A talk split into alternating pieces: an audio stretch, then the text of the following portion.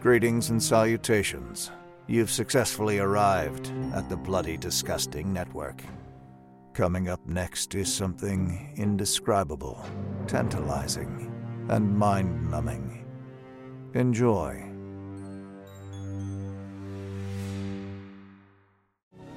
Smug, confident, secure because you are sane. Do you know what madness is or how it strikes? Have you seen the demons that surge through the corridors of the crazed mind? Come with me into the tormented, haunted, half-lit night of the insane. This is my world. Let me lead you into it. Let her rip, Toad!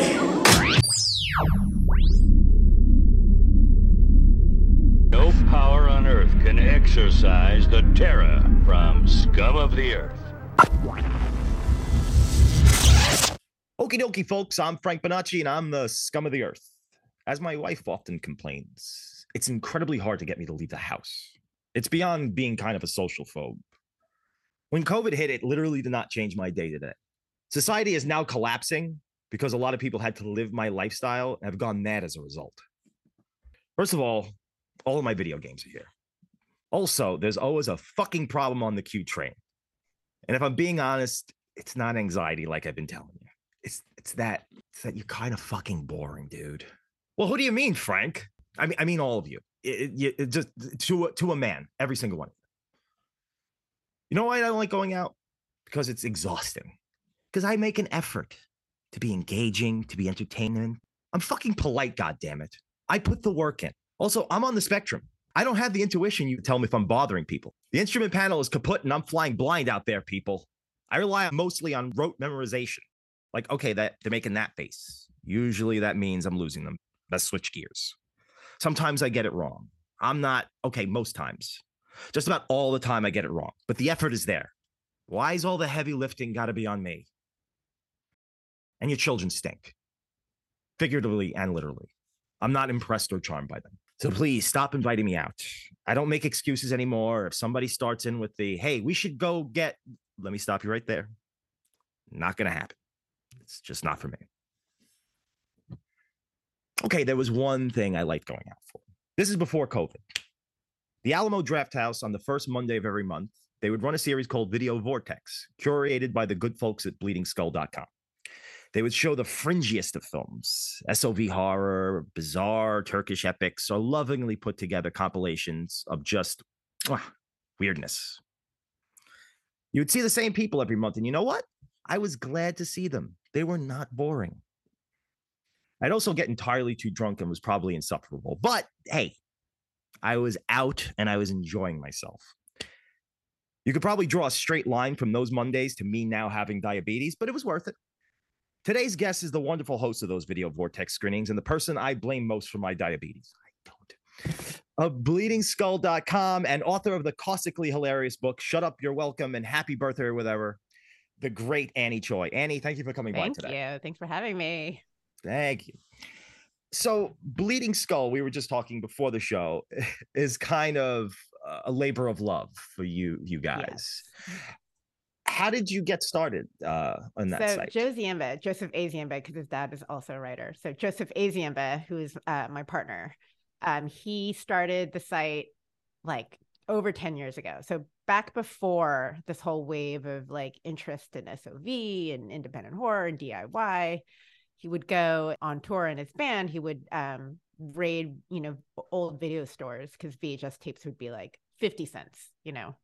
He amassed Yeah. this insane collection and he started like writing about it on his like little blog. And he just kept on going and it kind of caught speed. But he was, I would say, Bleeding Skull when he started was the only one out there. I mean, 10 years ago it was a totally different landscape. I mean, I remember them from way back internet Yeah. days, and it was like a resource I would regularly yeah, use. yeah. No, Joe, I like to call Joe like the primary source material. Like he goes and he finds it, and you're like, how did you find that? How did you know about it? Like, where the fuck did you get this tape? I'll find a copy of like Demon Story, uh, Devil's Story from France from 1985, and it's like, where do you find?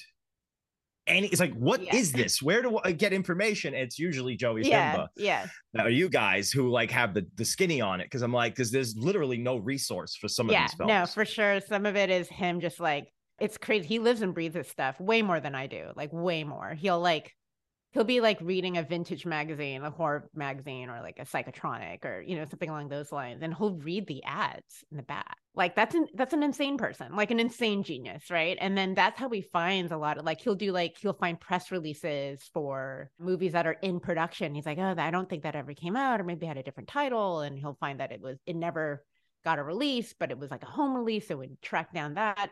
I mean, it's like the the kind of lengths he goes way more than me. I, I'm such a lazy ass. Like I love this stuff. But you want someone to Uh, bring it to you, right? right. I can't. I can't. That sounds it's exhausting. exhausting. No, I mean, but you know, he's the son of a librarian, so this is like right, right, right. And I'm I'm not. I'm super not. yeah, you need some organizational Yeah, skills no, up the he's like- wazoo to get your head most around these things. organized fucker I've ever met. It's it's it's like annoying. It's like I have a spreadsheet for that. I'm like, oh, of course you do. Um, no, but like so because of him and all of his work he's done on Bleeding Skull, it's really grown. And you know, things like people coming out of work and finding a place for these freaks who love these movies like we do are like, oh, you wrote about it, and you know, they connect with us and they spawned really great discussions or like oh and then you swap or you go like oh i have i found this movie in some canadian video store t- attached to a gas station slash buffalo wing stop do you do you have you heard of it so that sort of niche community which now has grown to like you know you see tapes on ebay for like three or four hundred dollars i'm like i'm not in that game you know like Dude, it's, it's, crazy wild. out there it's a wild west I went, what the fuck? I was like, I wanted to get a copy of Computer Beach Mhm. Party, which was I had a copy that was destroyed that I had gotten at probably like 50 Yeah. cents. Like somebody just had it like sticking out. I said, Well, I need Right. that. And it was like 50 cents. And it's like I look up the price now, it's like a hundred Yeah. and change. I'm like, I don't I need, don't need that it that much. much. Yeah.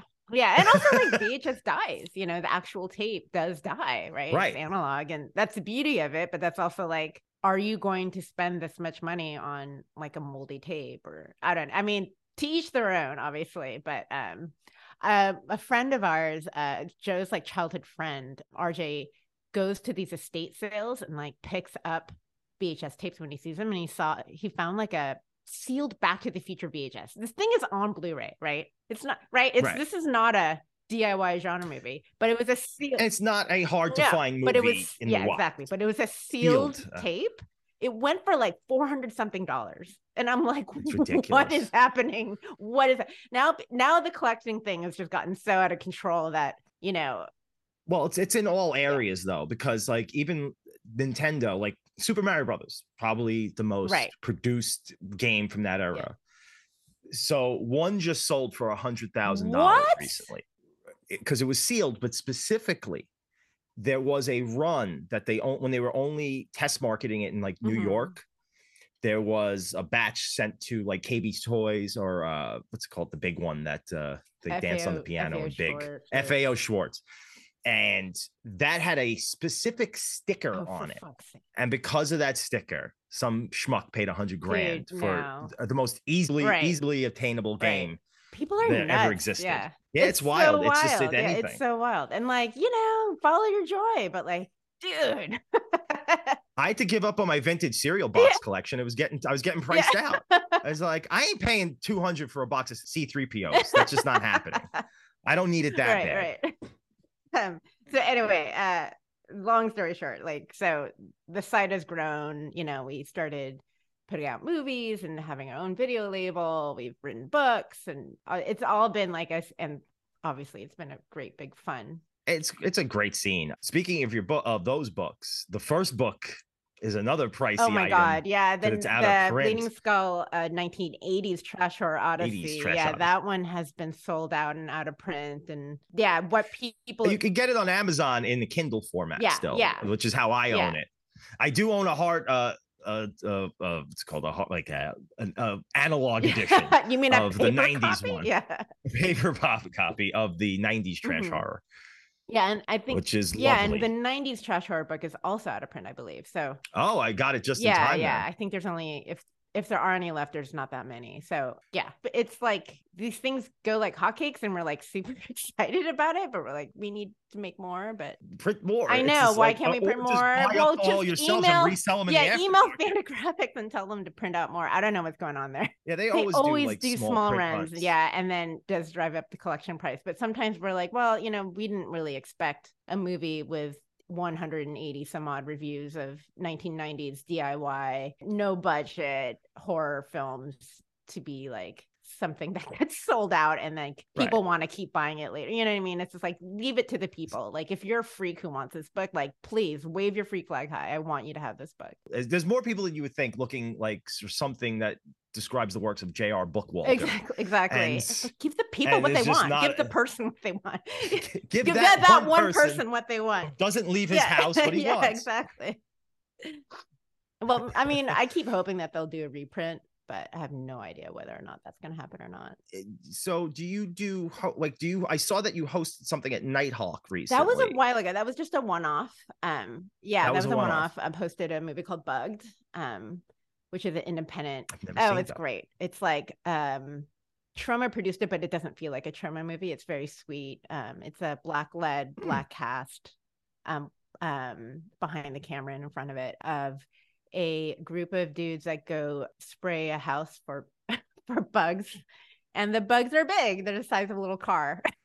and it, it's very delightful and joyful and it, it's what i love about these movies which is a bunch of uh, filmmakers just going and doing it on their own and using the resources that they have to create something that you would never see otherwise you know what i mean like it's just all from their brain zapped onto film or onto video in this case yeah I, I love that i about the screenings that i would go to is that I can't be cynical about those i don't go there to laugh. No, i think no, there's no. there's this genuine sweetness because i i've come from a production background and it's you know this is that it's just as hard to make a a quote unquote bad movie as it is to make a right good right one. yeah right it's actually you have more money to make a quote unquote good one. So if if it's bad it's actually Right. worse for you. That's right but like you have it you have no excuse. You had a million dollars and you made a billion dollars and you made avatar which is like my go-to movie i hate. And then I think there's more deserving ones of that no of that late. one's that one's it's just- pretty bad. that one's bad and that one was the most expensive movie of, of all time at the time. And to me that stands out as like we gave this guy how many figures to make smurfs You know what bothers then- me about James Cameron is that he doesn't write dialogue. He writes dialogue for what he thinks the dumb audience wants. And that's what annoys me about his film. He Like writes the- dialogue for dumb people, not dumb dialogue. It's like he's talking to a child when you watch his scripts. Yeah, It's just like, yeah. what do you, it's I, super bad it's anium. It's just like, why are you talking? Pay Right. money for this. You didn't have to call me stupid, sir. yeah exactly exactly and then um so there's that and then there's something like you know it was a teenage serial killer which was from 93 and this woman had like zero dollars and put it all on super 8 and it's like this great movie that has special effects that has a message you know and and like to me that has more cultural value i'm sorry for all the cameron fans this always turns into like i hate james cameron fest See, yeah. i don't know he's just You like really my go-to- hijacked the conversation. I'm just sorry. to go I'm, see, this is what happens. I get so incensed by this guy. I just think there's like much more interesting stuff out there when you look at the fringes or when you look at the Kuchar brothers or when you look at people I- who, right, who It's funny you who- just brought up the Kuchar brothers because uh, the last few months I've become obsessed, especially with uh, George's Weather Diaries. If you've ever seen any oh, of I haven't seen that one. No. no, it's- it's just essentially like proto vlogs where he just sits in this hotel in Nevada and or Arizona, and sorry, folks, this is Future Frank here. It was Oklahoma. I could not leave that in as is. It was driving me crazy when editing it. I hope you're enjoying it so far. He would spend his summers there for no reason. He would just go by himself and he would just sit there with a camcorder and just document the weather every day. And it It's gets like what really David Lynch is doing now on Twitter, right? Like, Yeah, um, it- yeah, but- TikTok or whatever it is. Yeah. is aging, I think he's just such a he's such a real dude. Like he's not that's he's not putting that on. No, no, no, no. He's for sure. Yeah. The real Uh, deal. Yeah th- that's the kind of stuff that um, i gravitate towards what i like reading about and writing about and um, that's what we seek out. Who are the people who were doing or are doing interesting work for two dollars or negative two thousand dollars and like going into debt to make their passion projects or who has this crazy idea or i find that to be like way more gratifying at least for me as a, as a viewer. It's so much more because of their lack of polish and just finances you really more so than most movies you really get a look in my favorite kind of movies where you really get a sense of who this person is mm-hmm. that made the film and when you watch like the Polonia brother Right. movies or uh what's his name? The guy from Staten Island uh Andy Oh, oh Milligan. my you go yeah. his whole biography is playing right right. you have mom issues. Let's watch it. Yeah. Oh yes. You, you you still serious. serious mom issues. Yeah and eight movies in on mom Yeah, issues yeah. it's like crazy yeah Jesus, yeah dude get over yeah. it no it's yeah i love that i love the Polonia brothers for that for that reason it's just like they started when they were 13 and they never stopped or until you know john passed away but in terms of oh I didn't realize one of them passed yeah away. yeah a while ago yeah yeah it Oh, it no. was- it was quite sudden it sounds like but um and mark's still going you know he's still like making stuff and you know putting on redbox and i can't believe redbox is still going It's a- and and like good for I- him that, you know that just that just blew my mind just now. Like those they're exist still still. they're still at a Wow. 7-eleven near you Good yeah for him. Well, I saw something of his recently. I posted it on Twitter. It's uh, Amityville in space, which is I think yeah, he's gotten way film. more camp for sure. Um, he's, he's, leaning leaning into, it, a little. little bit, but he's like the sweetest man. He truly like a just a genuine person who just it almost doesn't matter. And this is what I love about this genre and class of films is like the filmmaker they don't care what they're making almost you know they just want to make it it's like they want to Right. it's like making the film is almost more important than telling the story in some cases and like that passion of like i just need to create something and i need to do it by tomorrow you know like i'm gonna make a whole Yeah. movie on my weekend because this is the only time i have and this is like really fun and i'm it's almost like a panic that they have to finish this Well- and like this drive and i i love seeing that play out because you you take these crazy shortcuts or you know you invent something really crazy that you've never that you'll never see in another movie again and i find that like so refreshing One of the best times I had at the screening was when you screened Soul Tangler, and the director, what was his name? I have it written in front of me.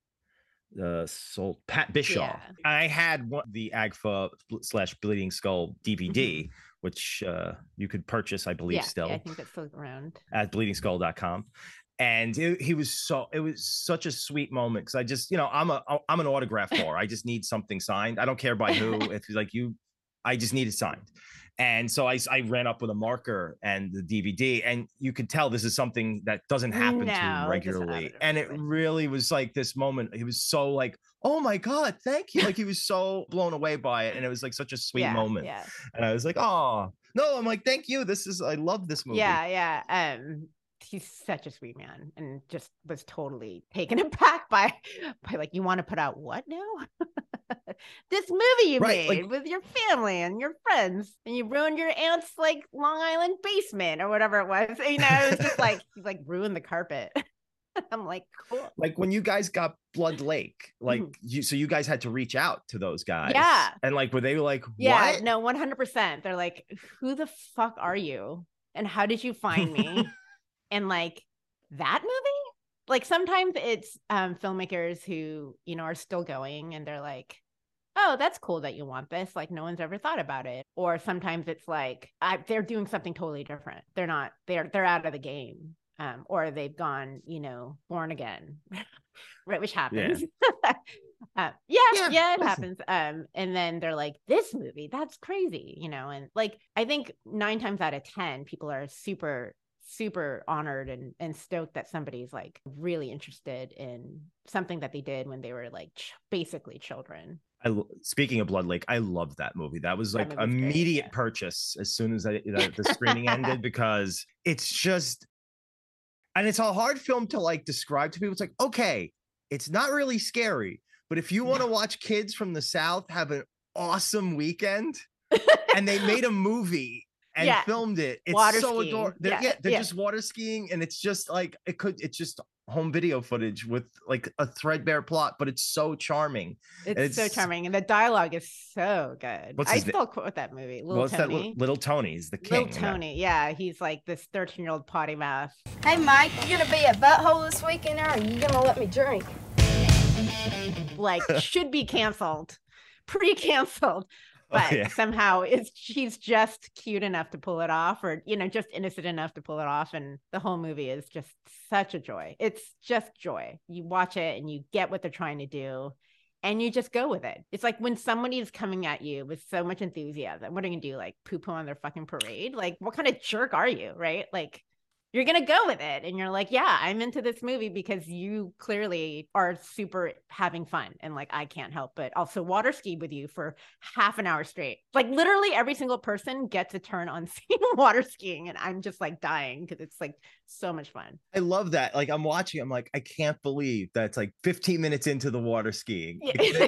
Like, Yeah. see, that would usually throw people or like make them Mhm. like turn the movie off. I'm like, I'm just blown away that these kids like we need more water skiing in the film. yeah yeah we need that. to pad it out we only have 60 minutes of plot we need we need to throw in an extra 15 of, of water skiing and then maybe some some people hanging out and eating pizza or like literally you watch them order pizza And and little Tony just improv you throwing moves on that poor girl that you just keep like you he's Yeah, yeah. badgering throughout the whole movie. I know.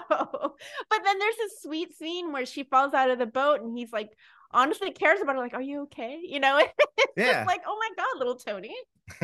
it's all just a show. Yeah. So yeah, that movie is that movie is fantastic. It's it's definitely up there in my favorites of our releases. it's a movie that I now I'll preface this because I know this is another thorny subject with you. No. This is a movie that would be misdeed or mystery, like you know, mystery science Oh, theater. Yeah. I don't know. have, and like, I don't see the need for that. It's just like when I watch a lot of those films, I'll defend Mystery Science Theater a little bit because I know mm. you're not a fan. Take it easy. I'm not a fan. I know. I know oh, you've said it very loudly in public places. Fucking hate it. like I remember coming out of the theater and just somebody brought it up, and like I was across the room, and you were just like, "Fucking Mystery Science Theater." Just like, just like yelled. That sounds like me. Yeah. I don't remember anything I yell, but I know that I yell. that's it. Uh, but it's a good gateway drug. Well, see, that's one of like right, right. That's how I always look at it. Like that was the film that basically I started watching it when I was nine. Like they're the training wheels for these, like for certain psychotronic fare or just Right, right. films. No, for sure. And I get it. Like people who don't have the resources or the patience or a VCR, you know, or even a DVD player, Right. you know, right? It's like, if it's not on streaming, how do I know about it? You know, which I get that question a lot. Like, how do I see it? I'm like, well, it's, you know, on Blu ray or it's on, you know, you Yeah. need a media player. Yeah, there's like, that. oh, I don't have that. Can you like rip it for me? I'm like, no, dude, you can, you, you can do it. I believe in you, you know, like God find it. Yeah. dude i'm that guy who always gets hit with that can you send me a copy of this this it's just like leave me alone dude Like, right, oh, but it's also these- like if you're ripping a tape, it's in real time, y'all. Like, yeah, it's a pain in the ass yeah, yeah. So no, no. Like, I but I love that there's interest in it. But then the thing that's I think one of the things that's like driving all this like it's so obscure is that because people don't have you know these devices to play physical media that like if it's not on streaming it's basically dead like you'll Right. never you'll never see it you'll never hear about it and and that's a shame because you're missing out on like several decades of content stuff that look whether you like it or not you're not going to forget a lot of these You're right. Yeah. yeah. Yeah. Yeah. You will definitely remember all these movies. Um, but yeah. to your to your point you know what my least favorite movie is uh super no uh man of steel because Oh, I haven't seen that. it's i don't remember anything that happened and that's the that worst kind of movie it's Yeah, the worst worst- kind of movie is that listen if even if i'm annoyed it's like well i remembered it it's that's right.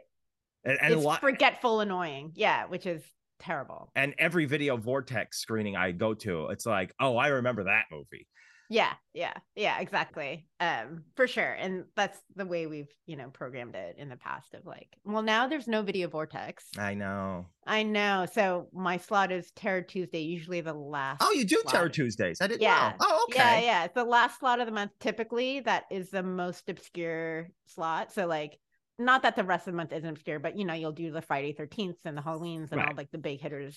And then the last slot will be like for the the warriors. That's Oh, how I like okay. call it. Oh, cool. It's like warrior night of like, you know, like all right, you want something a little deeper, you want something a little bit more crazy, or something that requires a little bit more patience, Well, but you the, will always be rewarded. what was the one where it was all Han Solo action figures? Oh, uh, oh, it's a You know German I'm- name. It's the Yeah. German name. Yeah, yeah. Well, it's a series of like three shorts. I think you strung Mhm. together as like a feature. And uh, if you can see it in a theater, you have to watch it in a theater because it, it loses a lot of magic at home alone.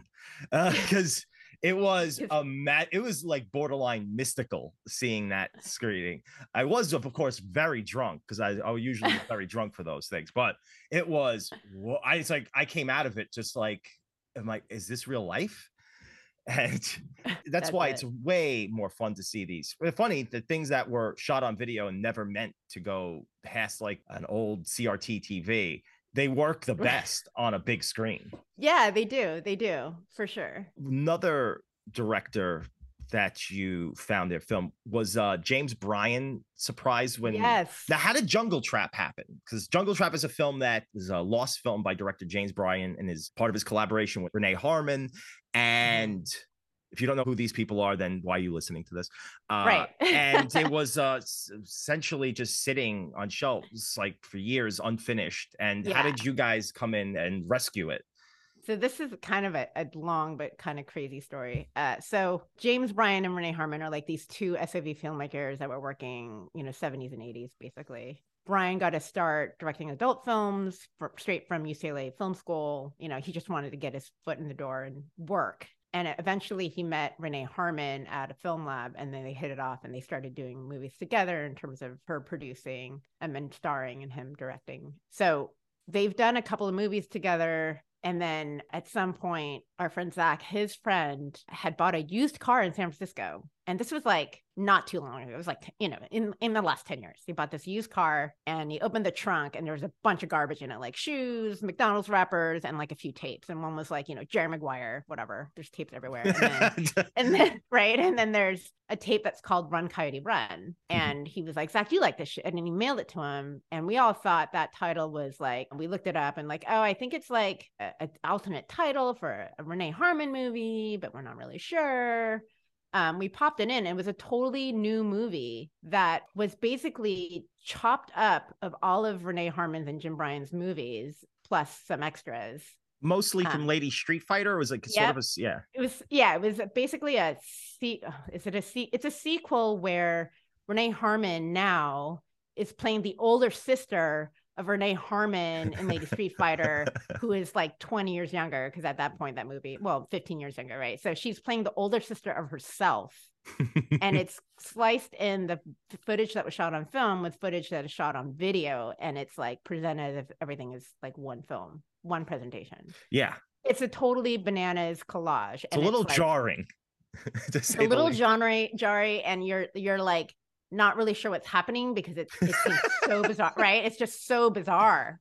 Um, and she's Right. Is this something wrong with my herself. tape? No, there isn't. That's the way yeah, it yeah. was This made. is the way it was made. Yeah, and um, a whole new story told, and new footage, but like, and also footage from like Executioner Part Two and Frozen Scream, and like all these movies get thrown in, and then and it's like here's a new movie. So we found James Bryan on the internet, and we're like, hey, we found this movie in the back of a used car, and he goes, oh, that movie, um, we only ever made five copies.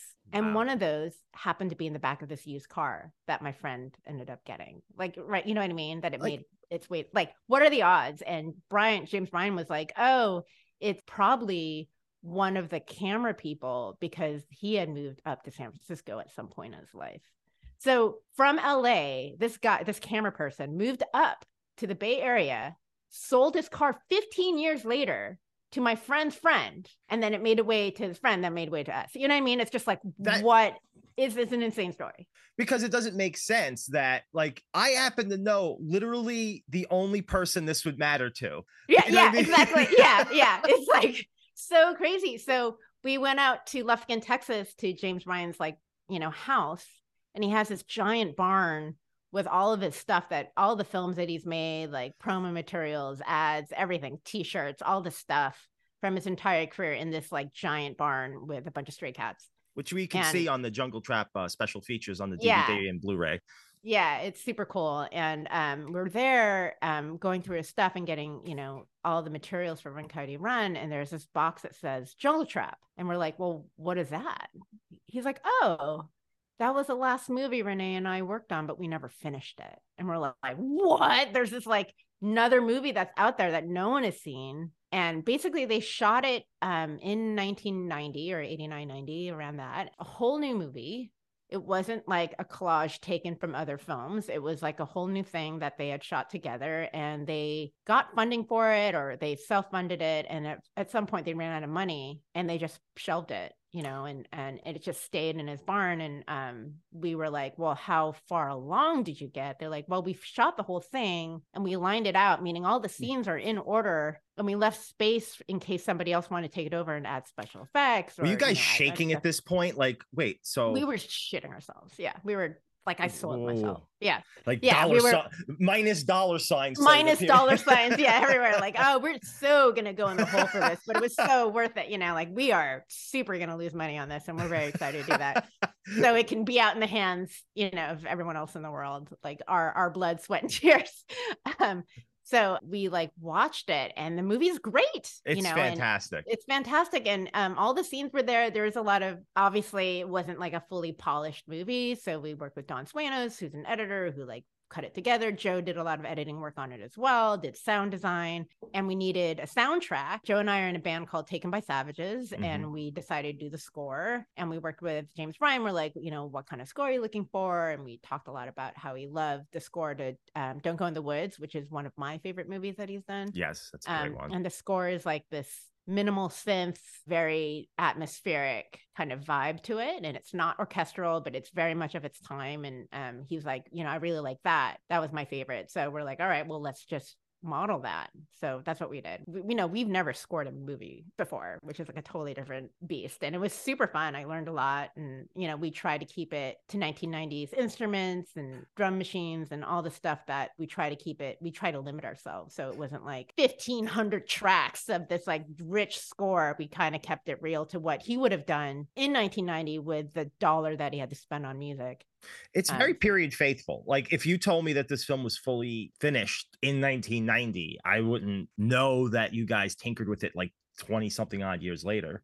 Yeah, yeah, that which is great. Yeah, I think there was someone on Letterboxd who's like, "This is fake. Like this score wasn't from this score wasn't made last year. It was made '99." I was like, that was the biggest compliment that I got because that's literally what we were trying to do. It's like we didn't want we didn't want to like step on the toes of this movie. You know what I mean? Like let it stand for what it was supposed to be at the time. And and the movie is like truly entertaining. I'm not just saying that because we rescued it and we edited it, but it was like it is so much fun and it it is it does unlike some of the movies that Renee Harmon has done or James even James Bryan has done, like it makes sense and it moves, you know, there's no fat on it. It's like it's just joy and like It's a jungle it's a- adventure. Uh, it's a jungle adventure shot in the San Fernando Valley. yeah, and you hear planes and you hear lawnmowers in the back and It's and they're just walking around wonderful. backyard. yeah. Renee's big move usually to fund these films, like she was an acting teacher, right? right? And she Mhm. would probably get her students to Yes. pony up some cash in exchange for a role in the film.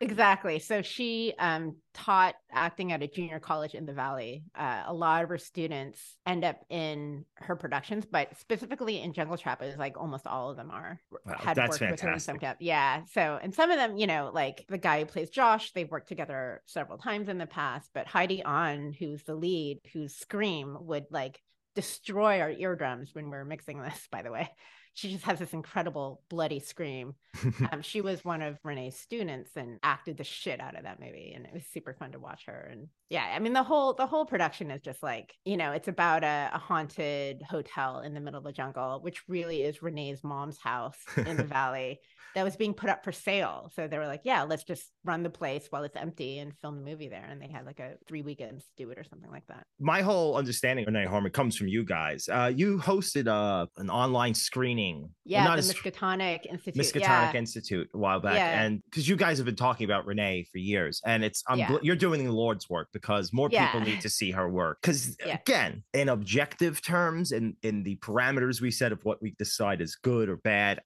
okay, maybe not the best, but she is a star. Like there's She's something a star. like Yeah. okay, okay, sure, not what you call a technically great actress.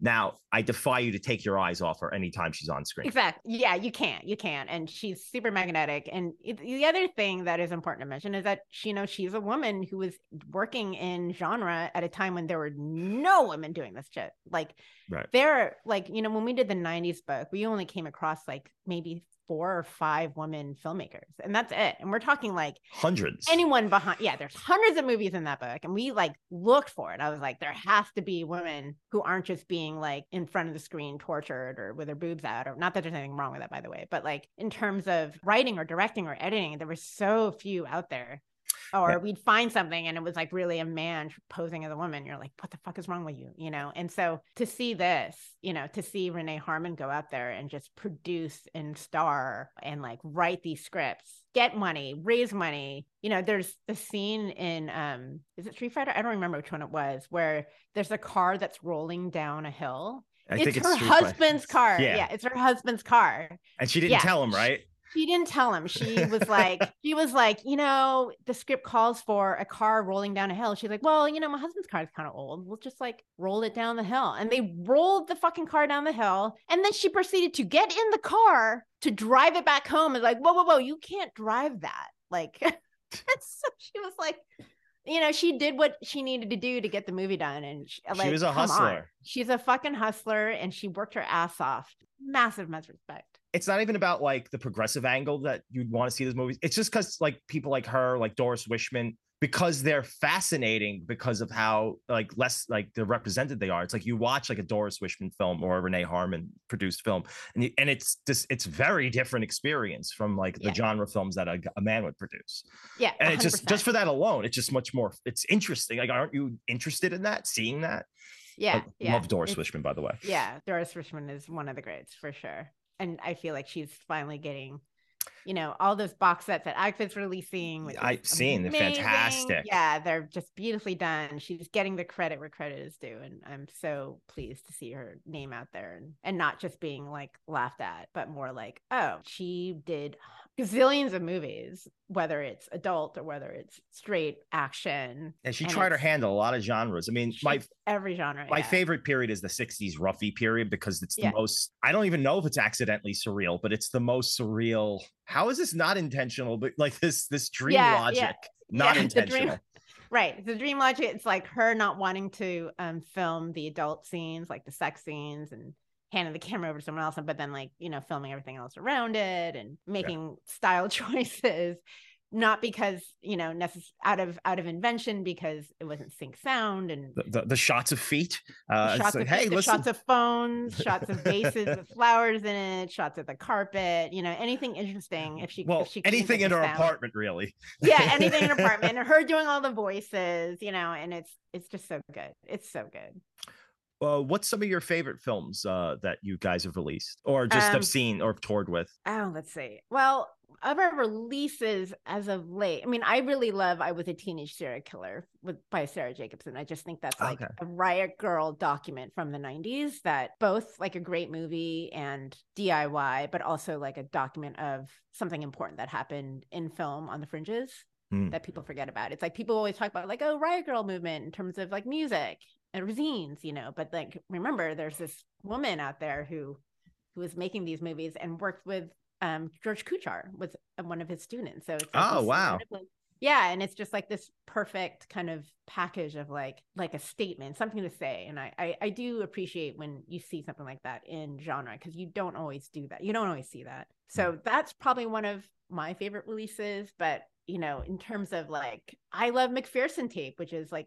an early like i just watched that it's so funny Yeah. it's uh first found footage uh yeah sort one of of the first found footage yeah of like an alien invasion um on a on a kid's birthday party that just know, got released didn't it But i think Yeah, it's it either did. them or vinegar syndrome is uh, it's agfa It is Agfa. Yeah. Oh, yeah, it is Agfa. with but but it's with uh vinegar syndrome. Yeah yeah. So you can purchase it there. I mean we have it we just have a ton. So yeah i i love that one. You know blood lake obviously is up there is one of my favorite leases. So we're just putting out stuff that we just like. And it's for an audience that's criminally underserved. Yeah. It's just it is. It is. I I was always dragging people to these things. I'm like, dude, I'm telling you, there is nothing like these experiences of seeing these films. I Right. mean, you're not going to forget. I still have friends. I took a friend to see Miami Connection like five, Oh, six years ago. Great. Yeah. right. And he still brings it up. It's like, what, dude, it's like, he'll like text me. It's like, they're playing Miami Connection again. Want to go? It's like, he's got, it's like, there's other stuff, dude. Right. I mean, that's a good time, but scratch this- the- that's a very good time. Yeah. Yeah, it's like when I, Um, when the room came out, I was like, "Oh, there's going to be a lot more people," but a lot. It's weird that the room just became its own thing, separate from everything else. I think the room is like a take on, you know, mystery science theater. Not to brag on it, but it's like there's a lot of problems. Like the room is great. Is it the best like DIY like zap from outer space drama that I've seen? No, but it did. I did feel like it had some momentum behind it that and and great marketing and a great story because the guy the filmmaker's so crazy yeah, that it did kind of have its own like kind of like Rocky Horror Picture Show became its own. You know, it, it to me it's it, right. It, it became its own midnight movie where Yeah, people, yeah. an interactive experience thing. exactly. And, where and I thought it would be spillover into. It's like Right. that's good, but I'm but telling now you, now you're ready for this yeah now you're ready for something like this yeah i agree um but in terms of like going back to the mystery science theater thing not to so here's my issue with it Tee is off, that like tee off.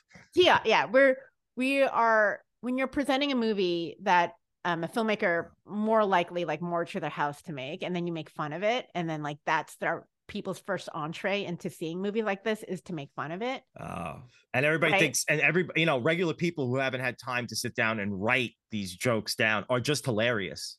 Like Right, people, right. like regular people off the cuff. You know who else Yeah. are funny? Hecklers at comedy clubs. They're the most funniest people. Like, the they're, they're, face of the fun, they're hilarious. People Brilliant. love that. Love it. Yeah. And so it's like I rather present them in a way that like, look, like this is entertainment and it's fun and you can enjoy it. You can laugh at what they did. You can, but you can come from it from a place of understanding and understand like why these choices were made because they had no money or they had no experience or whatever. The you know, the acting was was, you know, their sisters or their moms or their dads, you know, who aren't professionals or, you know, you can you rationalize it and then you put it in context and then you then you can under you appreciate it more versus like just sort of making fun of it to me is like making fun of the fat kid you know it's like Right. okay like there's no It's not clever either. it's, It's, not clever and it's, it's- not it's not interesting it's and i like that it is a place where people can watch this stuff but i'm also like can we just watch it without the heck like can you can we just put these movies out somewhere where people just watch it without having some like side commentary or a laugh track by like some snooty dude but again to each their own it's not something that i yeah sure i'm not i'm not a fan of it i, I prefer it. to watch it without it i prefer to just laugh and understand what it is you know I do appreciate that you guys come at it from this place of respect. Because, like I said, they worked hard for this. These kids, and it's like Yeah. there's a sweet.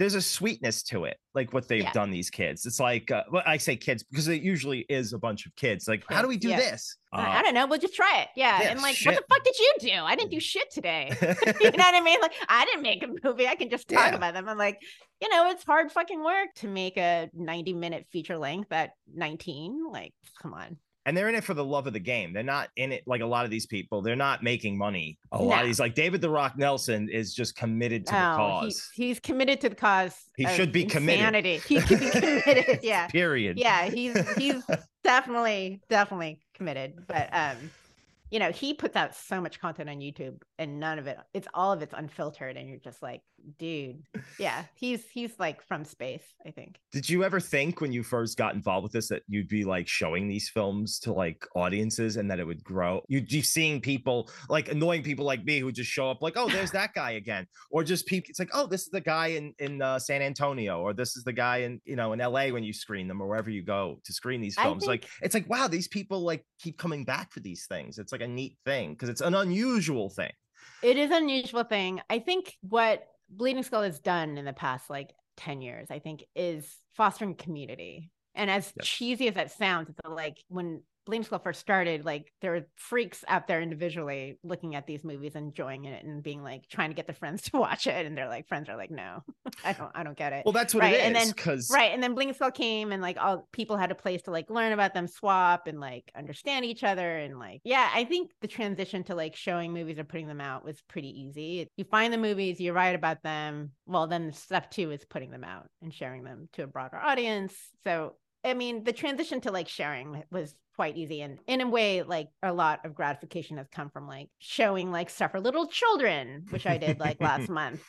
Um, which is shot in video, uh, orphan, satanic orphan movies. Let's like let's put it that way. Oh, you know what I'm having on soon? Uh, Barry J. Gillis. Oh my god, yeah. Yeah, he's coming. amazing. I booked him for Thanksgiving because Oh my God. he's Canadian. He's like, "How's the 24th?" And I'm terrible with organizing my schedule. I'm like, uh, "24th, I have nothing on that day." And I'm like, Day, "Oh wait, yeah. that's Thanksgiving." And he doesn't know that because he's Canadian. Shit. Right. So I Oh, have well. to record. I was like, hey, you know what? I can't think of a better fine. way to spend Thanksgiving Yeah, exactly. than interest asking a him riot. like Wicked World. Yeah, Why? t- why? Yeah. Tell me more. Yeah. and he's so- got a new movie out coming, so that's going to be fun. Yeah, yeah, it'll be fun talking to him. it's it's funny you said because I was that weird guy who just I'm into this. I had no idea there was like a world outside of my own head that people like, wait, somebody else has seen this. Like I always thought it kind of like took me down a peg. It's like, oh, I just thought I was just the lone psycho. And it's like, right. but no, there are other psychos. Yeah. there's other psychos. It's- it's- Yeah. You're in a group of closely knit psychos. Yeah. real good people. All good Super people. too. good people. All the good people. The people it- you actually want to hang a out A lot of shit is just horribly transgressive and what we'd call you know cancelable today the, they're such sweet people and they understand the context of it like they don't sit there and Yeah. judge it under like you know our the values of today Yeah, today. it's yeah, like you I have agree to i don't think that's smart to do that because it's No, just like, no, you it's- can't do and it's that. not Yeah. interesting it's just like yes they said this and this isn't that interesting that those were the values then like that's how Right, i look at anything Right, Like, right. It's a document of its time. It's not like the other thing is like horror exploitation, any of that the genre movies are meant to do this. Like that was their whole point, right? To like rile you up, trying to like say some crazy shit or, you know, show a visual of like a deeply exploitive or quote unquote like disturbing scene. It's like they're if trying you to put clutch your asses in pearls at this, yeah, yeah. If you clutch your pearls at this, maybe this movie isn't for you, or like, you know, maybe like horror isn't for you, or like the whole that's the whole point of exploitation. That's why I love it. they do have cultural value too because i think i always say you get the real dirt on society's values through Oh, like a lot of exploitations it's like okay i understand what you're trying to sell us with the, Right. your mainstream fare but like what's really going on here right, right, right. Like, yeah, exactly. The Uh. exploitation of women is still a thing now. It just looks different, but yeah like, we just we just put a nice coat of paint on it but it's still- exactly but it's still there yeah and and like exploitation is way more honest it's like yeah we're gonna put this crazy scene in it and we're gonna call it you know like you know i spit on your grave Mother. yeah yeah i spit on your grave versus like a lifetime movie which might have a very It's- similar plot right it's trading on the same things and- Yeah, but it's it's just just- doing it in a nice way yeah exactly exactly so I mean like i love this whole i love genre you know it's like what it what it reflects on us what it means historically what it means today i love looking back on and on- not just on, here the like abroad too the Oh exploitation God. from other countries is some of like Crazy. Arkin I, I don't Yeah. know if I'm saying his name right probably no not i think you're yeah probably not it's turkish yeah Yeah, so but yeah, I could watch anything from that period and their completely lax attitude for IP rights. yeah It's just- yeah. yeah we're gonna do turkish spider-man or turkish rambo or you know or um indonesian rambo everyone has a rambo Yeah, Um, that was a weird thing. Everybody just started doing Rambo. Even when they made an official sequel to Django, it's like, what do we do? Rambo. Rambo. Yeah. yeah. So speaking of uh, movies from other countries, I don't know if you came to the screening of The Cat. Um, Is that by the guy who made uh Riki-Oh, right? Yeah, Ricky. I did that one- not, but that I've was like it. my favorite scene, my favorite movie of, of last year that I watched. That it's from Hong Kong. It is just picture perfect, like zany cat from space is all you need to know. Well, if you're a like, fan of Riki-Oh, you'll have a good time because yeah, Ricky it's is where a guy that punches through a, a guy's stomach all the way through. Yeah, That was a big gateway movie for me because iconic. Yeah, Well, because I remember how I found that movie was like in the early, uh, late '90s or like '97 when the Mm-hmm. Daily Show first come on. There was the host, the original host was Craig Kilborn, and he would have like five questions, and that's how it became. Even when they first released it over here, they put as seen on Comedy Central's The Daily Yeah. Show. and that's how I say, "What the fuck is that? Like, what is Yeah. that? That's not from a movie." And I, I remember seeing it. Oh, this is that clip, so I have to buy this. and that was right. that's a brain melter. That's another thing. Yeah. Is like you can't get the brain melting experience from No. anything that Universal or uh, Disney's putting out, where you're just like, what the fuck? It's like this is not human beings Right. didn't make Mhm. this. Right. this is not right. how human beings behave.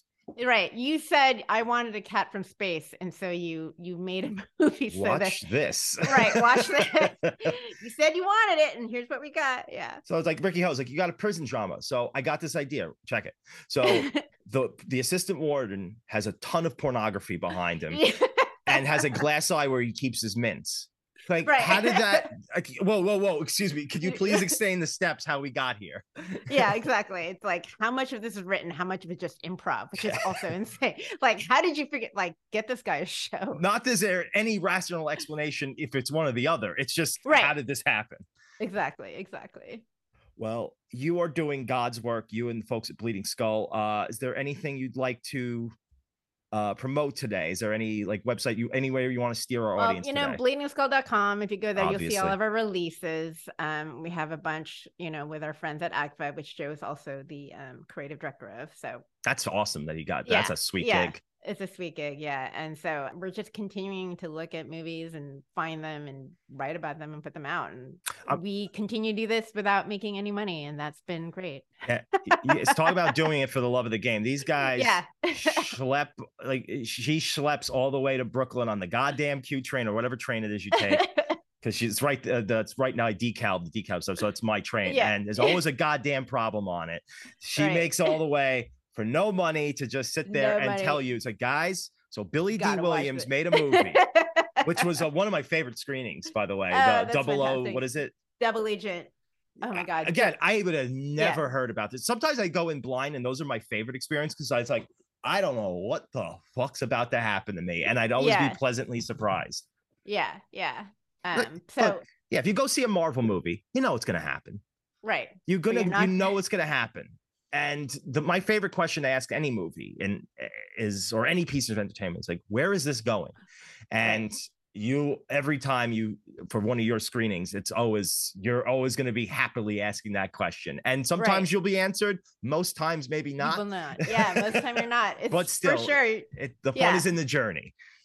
Yeah, yeah. You ask all the questions you want. None of them will be answered. Will, will in fact, you leave with more questions and answers that don't go with that question. but yeah, so you know, Terror Tuesday is still going in Brooklyn. Um, I do have a slot. It's typically the last Tuesday of the month, but you know that changes based on holidays and all that good stuff. But yeah, Fantastic. Well, I got to get head out because I had no idea that you were back doing them. yeah, I'm back on my shit. Well, because I was just like, COVID came out. I'm like, all right, got to go back to life now. It's like, well, let's see what's Video Vortex. Where'd Video Vortex go? Yeah, Uh, I got folded into Terror Tuesday. Just Okay. From, Okay. Yeah, for now. um, If, Yeah. if we get more people coming out, I Yeah. think, yeah, it's still we're in a post-COVID world, but you know, Yeah. there's like staffing shortages and projectionist shortages and all that. And you got to look, you got to go with heavy hitters, like you know, like you know, stuff Right. that's like, look, uh, gotta put butts, butts and seats. Friday the 13th is going to put fill seats, so you know, Yeah. not necessarily uh the Soul Tangler or something Right, like that. right, But the exactly, people you will get are the best people. Exactly. You will be with a good group of freaks. It's a great time, and if your local Alamo shows these films or any theater like Nitehawk or any of those theaters, like it's Mhm. worth going to see these things. I like every person I've taken who are not into these films come away. They never go, "That sucked. Why'd you make me watch that?" They always yeah, have a yeah, great time. exactly. It's right. You're you're showing someone something that they've never seen before because it's not on streaming.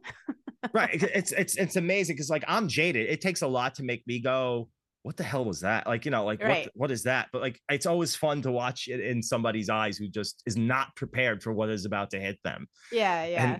and they're just like looking at you like what what is happening i'm like no this Right, is, this is the right. movie dude what are you Yeah. talking about But that's it. That's this was the saw. decision they made Yeah. like a critical what's it called uh critical madness what is it uh i forget what it's called that's another oh, truth or dare. Truth or dare, critical madness. It's just like, yeah, just try, you you tell me what it's like a you litmus me, test. yeah, What yeah. was that? Serial killer, the mask. Don't think too much of it. Yeah. All right, Annie. Uh, yes, go check out bleedingskull.com. If you're in the New York area, please go down to the Brooklyn DeKalb uh, Alamo at the last Tuesday of every month and check out Annie Choi uh, hosting Terror Tuesday. Uh, Annie, can't thank you enough for coming on. I'd love to have you on again sometime. Uh, I can course, talk about this kind of stuff any all day. That's why I have this show is to talk about this kind of stuff. So, and you're an authority, so it's always great to have an authority. Thank you so much for all the fun times. And I'm sorry when I would come up to you drunk afterwards and be like, "Yeah, it was great about that movie." Used to it. Uh, uh, well, thanks to diabetes, you'll see a very boring Frank at these things. Thank you. I will be high though. I mean, I mean, obviously. Because, that- I that's mean, a what, we're gonna waste. Listen, Yeah. I'm only human. God damn it! Yeah. All right. Uh, thank you so much. And I'm Frank. Bonacci, and I'm still the scum of the earth. Thank you.